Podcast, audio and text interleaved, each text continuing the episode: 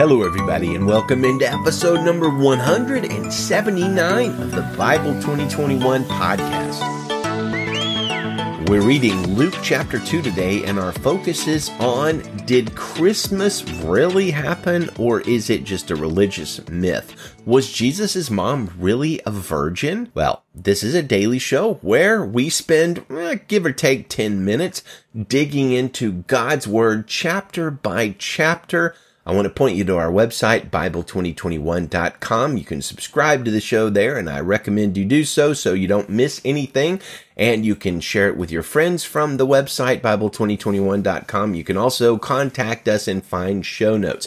Today, we celebrate Christmas in June. And Luke 2 tells an absolutely amazing story. Jesus, the Son of God, was born to a virgin and his birth was announced by a chorus of heavenly angels to a bunch of shepherds who were keeping watch over their flocks at night.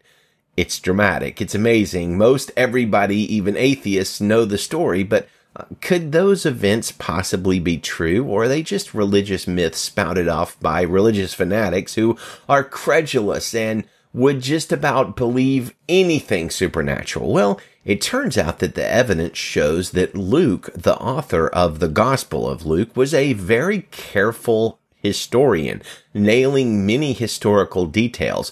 These facts, corroborated by archaeology, certainly lend credence to Luke's more audacious claims. If somebody can be trusted to get the details right, it seems quite rational and logical to believe they would get the important things right too. And the fact of the matter is, although Luke has been doubted for uh, quite some time, because of his audacious claims. And in fact, some scholars in the 17, 18, and 1900s pointed to what they thought was evidence that Luke was wrong.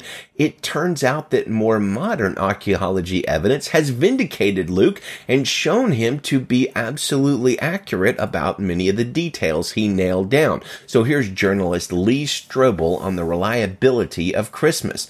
The general consensus of both liberal and conservative scholars is that Luke is very accurate as a historian, according to archaeologist Dr. John McRay, who says he's erudite, he's eloquent, his Greek approach is classical quality. He writes as an educated man, and archaeological discoveries are showing over and over and over again that Luke is accurate in what he has to say. In fact, there have been several instances in which scholars initially thought Luke was wrong in a particular reference, only to have later discoveries dis- uh, like corroborate that he was absolutely correct in what correct in what he wrote. For instance, in Luke 3 1, he refers to a Lysanias being the tetrarch of Abilene in around AD 27. For years, scholars pointed to this as evidence that Luke didn't know what he was talking about, since everybody knew that Lysanias was not a tetrarch, but rather the ruler of Chalcis half a century earlier.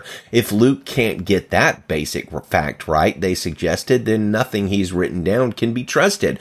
But that's when archaeology stepped in. An inscription was later found from the time of Tiberius from AD 14 to AD 37, which names Lysanias as a tetrarch in Abila near Damascus, exactly like Luke had written. It turned out that there had been two government officials named Lysanias. Once more, Luke was shown to be exactly right. Another example is Luke's reference in Acts chapter 17 verse 6 to politarchs, which is uh, a Greek word translated as city officials by the New International Version of the Bible. And these politarchs were in the city of Thessalonica. For a long time, people thought Luke was mistaken because no evidence of the term politarch was found in any other ancient Roman document. But an inscription on a first century arch was later found that begins in the time of the politarchs. You can actually go to the British Museum and see that arch for yourself. And then, lo and behold, later on, archaeologists over the years have found more than 35 additional inscriptions that mention politarchs, and several of those inscriptions were in Thessalonica from the exact same period that Luke was referring to. Once again, the critics were wrong and Luke was shown to be right. One prominent archaeologist carefully examined Luke's references to 32 countries, 54 cities, and 9 islands, finding not a single mistake. Here's the bottom line. If Luke was so painstakingly accurate in his historical reporting, on what logical basis may we assume he was credulous or inaccurate in his reporting of matters that were far more important, not only to him, but to others as well?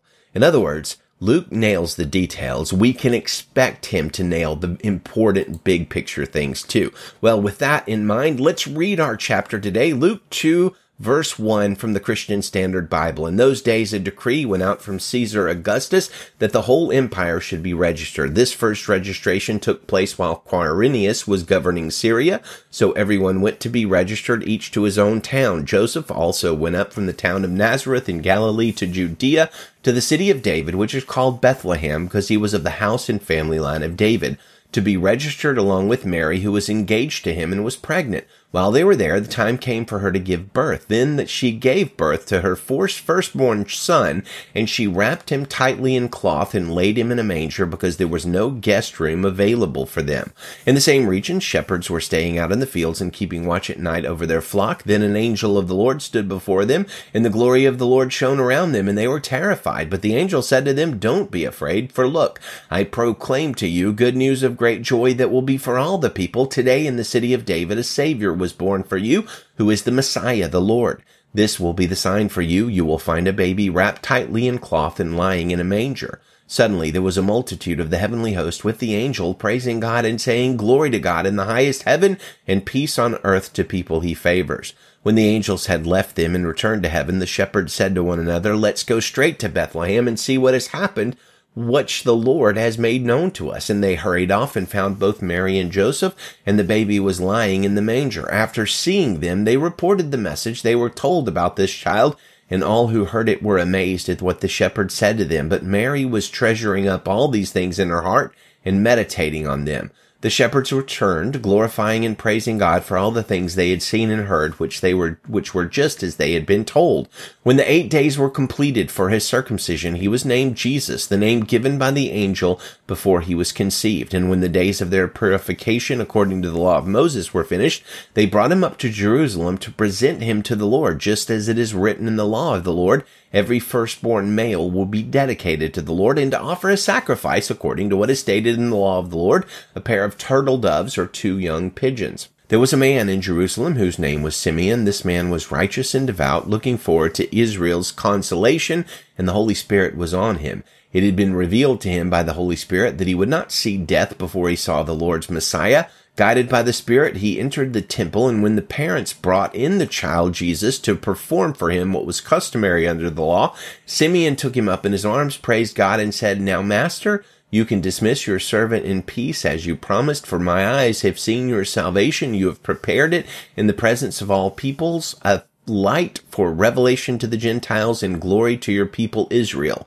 His father and mother were amazed at what was being said about him. Then Simeon blessed them and told his mother Mary, Indeed, this child is destined to call the fall, cause the fall and rise of many in Israel and to be a sign that will be opposed, and a sword will pierce your own soul, that the thoughts of many hearts may be revealed.